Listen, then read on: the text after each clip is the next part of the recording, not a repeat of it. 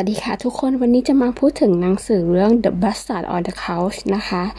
ตัวนี้เนี่ยเป็นการอีดของคุณแดเนียลโจนส์ซึ่งจะเป็นการเล่าเรื่องของผู้ชายทั้งหมด 27 คนด้วยกันนะคะ เรื่องนี้เนี่ยเกิดขึ้นได้จากภรรยาของคุณแดเนียลนะคะ คืออภรรยาของคุณแดเนียลเนี่ยที่ชื่อคุณเคที่เธอได้อีดิทหนังสือเรื่อง The Bitch in the House มาก่อนนะคะ เป็นการที่ผู้หญิงหลาย ๆ คนเนี่ยมาคุยเรื่องของความสัมพันธ์ของคุณผู้ชายนะคะ แล้วก็เรื่องปัญหาที่เจอนะคะ ในเรื่องไม่ว่าจะเป็นในเรื่องของครอบครัวในเรื่องของ relationship นะคะเวอร์ชันนี้ก็เลยได้เป็นคุณดานิเอลโจนส์เนี่ยมาอีดิทบ้าง แล้วก็เป็นการเล่าเรื่องในมุมมองของผู้ชายนะคะ โดยส่วนตัวเราเป็นคนไม่ชอบอ่านหนังสือพวก how to พวกหนังสือที่เป็นเรื่องของการแนะนำ ความสัมพันธ์ระหว่างผู้หญิงกับผู้ชายสักเท่าไหร่นะคะ อย่างเช่นพวก men are from Mars women are from Venus ที่เคยดังเมื่อ 10 กว่าปีที่แล้วนะคะ เราว่ามัน มันอาจจะสามารถอ่านเป็น guideline ได้อะแต่เราว่าไม่ไม่ไม่น่าจะสามารถเอามา apply ได้ในชีวิตจริงร้อยเปอร์เซ็นต์นะคะ คือเราคิดว่าในเรื่องของ relationship ความสัมพันธ์ของคนสองคนน่ะมันเป็นเรื่องละเอียดอ่อนและเป็นเรื่อง เฉพาะบุคคลมาก ๆ เราแทบจะไม่สามารถที่จะเอาความคิดเห็นของเราเนี่ยไปไปจัดเขาหรือว่าไปบอกได้เลยว่าเฮ้ยไอ้บางอย่างสิ่งที่เขาทำมันถูกหรือผิดอะไรเงี้ย ดังนั้นโดยส่วนตัวก็เลยเป็นคนแบบไม่ค่อยชอบอ่านเรื่องทำนองนั้นนะคะ แต่ว่าเรื่องนี้เนี่ยมันไม่ใช่สไตล์ how to มันไม่ใช่เรื่องที่เขียนว่าเฮ้ยอันนี้คือสิ่งที่เราคิด ดังนั้นสิ่งที่เราคิดมันคือถูก มันไม่ใช่นะคะ โทนเสียงที่เขาเล่าเรื่องเนี่ย มันไม่ใช่เรื่องประมาณนั้น มันแค่เป็นการเล่าเรื่องจริงที่เกิดขึ้นแล้วก็เอามาแชร์กันนะคะ เรื่องนี้จริงๆเราแนะนำให้อ่าน แล้วเราคิดว่ามันเหมาะสำหรับผู้หญิงแบบเราๆทุกเพศทุกวัย เพราะว่า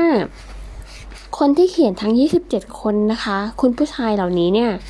ก็คือมีตัวตนจริง แล้วก็เขียน เขียนเขียนเรื่องที่เกิดจากชีวิตจริง ๆ ของตัวเองนะคะ เป็น real experience นะคะ แล้วก็เรื่องเนี่ยจะมีตั้งแต่วัยหนุ่มวัยหนุ่มนะคะ ดังนั้นเนี่ยปัญหาของวัยหนุ่ม มันก็อาจจะแตกต่างกับปัญหาของ อ่านหนุ่มๆวัยยี่สิบต้นๆ แน่นอนนะคะ มันจะต้องมีปัญหาซึ่งต่างจากคนอายุ 40-50 อยู่แล้วนะคะ แล้วก็เรื่องนี้เนี่ย 27 คนก็เลยแรงอายุของเขาเนี่ย ก็มีตั้งแต่ 20 ต้นๆ นะคะ ไปจนถึงวัยเกษียณนะคะ ดังนั้นเนี่ย มันเหมือนคือต่อต่อให้เขาเป็นต่อให้คือเราไม่ได้อ่านเรื่องของคนคนเดียว เราไม่ได้รับรู้เรื่องของคนคนหนึ่งตั้งแต่เขาเกิดจนเขาเป็นหนุ่มจนเขาแบบอายุ หกสิบเจ็ดสิบก็จริง แต่ว่าการที่เราได้อ่าน experience ของคนต่างคนหลายๆ คนหลากหลายคนแล้วก็ในอายุในหลากหลายอายุเนี่ย เราคิดว่ามันมันให้อินไซต์มันให้มันให้ง่ายคิดที่ดีได้เช่นเดียวกันนะคะ เพราะว่า ผู้หญิงอย่างเราก็อาจจะมีความรู้สึกว่าแบบเฮ้ยมีผู้ชายเป็นแบบนี้ทำไมเขาคิดอะไรอยู่ใช่ไหมคะ แต่ว่าจริงๆแล้วสิ่งที่ผู้ชายคิดจริง ๆ ในหัวของเขาเนี่ยมันมีอะไรอยู่มันเป็นเรื่องที่น่าติดตามนะคะะตอนนี้เนี่ยแบ่งเป็นสี่เรื่องด้วยกันนะคะ สี่ตอนเรียกว่าเป็นสี่ตอนนะคะ อย่างอตอนที่แรกเนี่ยก็จะเป็นเรื่องของหนุ่มวัยต้นๆ ใช่ไหมคะ จะเป็นเรื่องของ hunting and gathering คือเรื่องชีวิตของวัยหนุ่มนะคะ เรื่องของการเดทเรื่องของการหาผู้หญิงที่แบบเข้ากับตัวเองได้นะคะ ไปจนถึง ในชีวิตแต่งงาน แล้วก็มีเรื่องของการนอกใจนะคะ ในบทสุดท้ายเนี่ยจะเป็นเรื่องที่เล่าโดยคุณแฮงพายนะคะ ชื่อเรื่อง My Marriage My Affair His Story นะคะ ก็คือแต่งงานแล้วแหละ แต่ทำไมถึงอย่างคบชู้ อันนี้มันเป็นเรื่องในมุมมองของเขา ส่วน part ที่สองนะคะ part ที่สองชื่อเรื่องว่า can't be trust with simple tasks นะคะ ก็จะเป็นเรื่องที่คุณแม่บ้านอาจจะระอากับสามีนะคะ เราเคยได้ยินมีมฮาฮาต่างๆ หรือ story ต่างๆ ที่แชร์กันมาในโซเชียลมีเดียนะคะ เช่นว่าเฮ้ยจะให้คุณพ่อบ้านไปช้อปปิ้ง ไป grocery store ซื้อของเข้าบ้าน ซื้อของเข้าครัวแต่ ไม่รู้เรื่องเลย เขียนโพยให้ก็แล้วก็ยังไม่รู้เรื่องต้องแบบถ่ายรูปส่งไปให้ ถึงจะได้แบบที่ต้องการ เราเคยเห็นเรื่องประมาณนั้นมาแล้วใช่ไหมคะ อันนี้ค่ะก็เลยจะเป็นเรื่องในมุมมองของคุณผู้ชายที่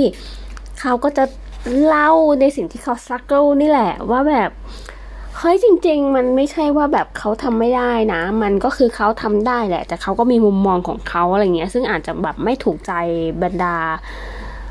ผอบอทั้งหลายนะคะ อันเรื่องนี้ก็คือสนุกตอนนี้มันเป็นตอนที่เราคิดว่ามันค่อนข้างจะสนุกแล้วก็หาพอสมควร เพราะว่า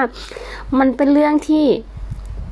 เป็นเรื่องที่เรารีเลทได้เนาะเป็นเรื่องที่แบบ เอ้ยเออว่ะเจอในชีวิตประจำวันว่ะอะไรอย่างงี้นะคะ อันเนี้ยหลอกนี้ก็คือสนุกเช่นเดียวกันนะคะ เรื่องที่สามจะเป็นชื่อตอนว่า bicycle for fish นะคะ ตัวเนี้ยก็น่าสนใจนะคะ เพราะภาคสามเนี่ยสตอรี่มันจะเข้มข้นขึ้นมานิดหนึ่ง คือเป็นเรื่องที่ค่อนข้างจะซีเรียสขึ้นมานิดหนึ่งนะคะ เช่นเรื่องที่ว่าเอ่อเรื่องของคุณร็อบแจ็กสันนะคะ ที่ว่าชื่อเรื่องว่า My Life as a Housewife นะคะ อันเนี้ยเราคิดว่ามันเป็นเรื่องที่น่าสนใจมาก ๆ ตั้งแต่ได้เห็นชื่อเรื่องละ คือเพราะปกติ ในอุดมคติเนี่ย เราจะต้องคิดว่าคุณสามีจะต้องออกไป เป็นเป็นฮีโร่จะต้องเป็นคนไปหาเงินเข้าบ้านใช่ไหมคะแต่ว่าตอนตอนของคุณร็อบแจ็กสันเนี่ยเรื่องของเธอเนี่ยจะเป็นในทางกลับกัน คือเป็นเรื่องของคุณภรรยาเป็นคนทำงานนอกบ้าน แล้วสามีเป็นพ่อบ้านเลี้ยงลูกนะคะ ซึ่งมันน่าสนใจตรงที่ เราเราคิดว่ามัน ยิ่งในยุคสมัยนี้มันไม่ควรจะมีการเลเบลการตีตราในตำแหน่งหน้าที่ของชายกับหญิงสักเท่าไหร่ เราคิดว่าถ้าคุณผู้หญิงเนี่ยมีทักษะในการทำงานนอกบ้าน แล้วถนัดในการทำงานนอกบ้านมากกว่า ก็คือทำเถอะค่ะอะไรอย่างเงี้ยส่วนคุณผู้ชายถ้าไม่ได้เป็นคนชอบ ทำงานในออฟฟิศหรือทำงานข้างนอก แต่เป็นคนมีความสุขกับการในบ้านอะเราคิดว่าแบบเฮ้ยเออก็ทำเหอะอะไรเงี้ยมัน balance กันได้อะไรเงี้ยคือถ้าเกิดคุณเจอคู่ชีวิตที่มีความเห็นตรงกันอะไรเงี้ยค่ะ ก็เออทำเหอะเรื่องเรื่องพวกเนี้ยคือน่าสนใจนะคะ แล้วก็จะมี ตอนนี้สนุกจริง ๆ ตอนนี้จะเป็นเรื่องตอนที่แบบเน้นเรื่องของคุณพ่อบ้าน ดูแลบ้านคุณพ่อบ้านเลี้ยงลูกนะคะ อันนี้คือสนุกนะคะ ส่วนตอนที่ 4 จะเป็นตอนสุดท้ายนะคะ คือ all I need อันนี้จะเริ่มเป็นเรื่องของชายหนุ่มในวัยชารา วัยเกษียณแล้วแหละนะคะ เขาก็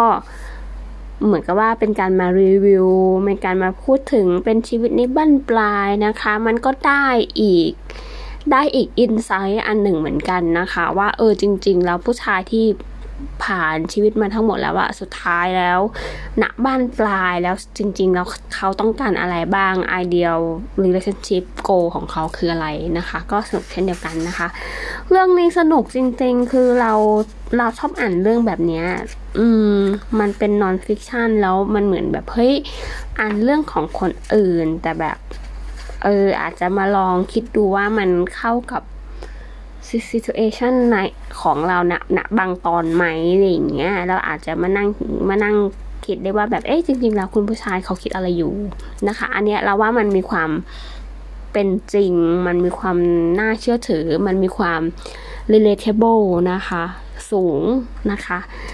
อ่านดูน่าจะพอให้อะไรกับคนอ่านได้บ้างนะคะ นอกจากสนุกแล้ว เราคิดว่ามันได้ข้อคิดประมาณหนึ่ง คือมันได้ข้อคิดโดยที่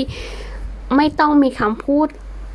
สวยหรูหรือมีอะไรมาบังคับให้เราต้องคิดอะค่ะนึกออกไหมมันไม่เหมือนพวกหาถูกที่แบบ เอ้ย นี่มันจะต้องเป็นแบบนี้อะไรอย่างเงี้ยทำแบบนี้หน้าหนึ่งสองสามสี่แล้วเขาจะกลับมาแบบฮัลโหลมันไม่ใช่หรอกอะไรอย่างเงี้ย มันยากกว่านั้นนะคะ มันซับซ้อนกว่านั้นนะคะ ก็ถ้าใครสนใจนะคะ เรื่องนี้ชื่อ The Bastard of the Couch The Bastard on the Couch อีดิทโดยคุณแดเนียลโจนส์นะคะเนื้อเรื่องน่าสนใจนะคะ ส่วนถ้าจะมีเรื่องอะไรที่เราน่าสนใจ เดี๋ยวเราจะมากลับมาเล่าให้ฟังอีก ขอบคุณค่ะ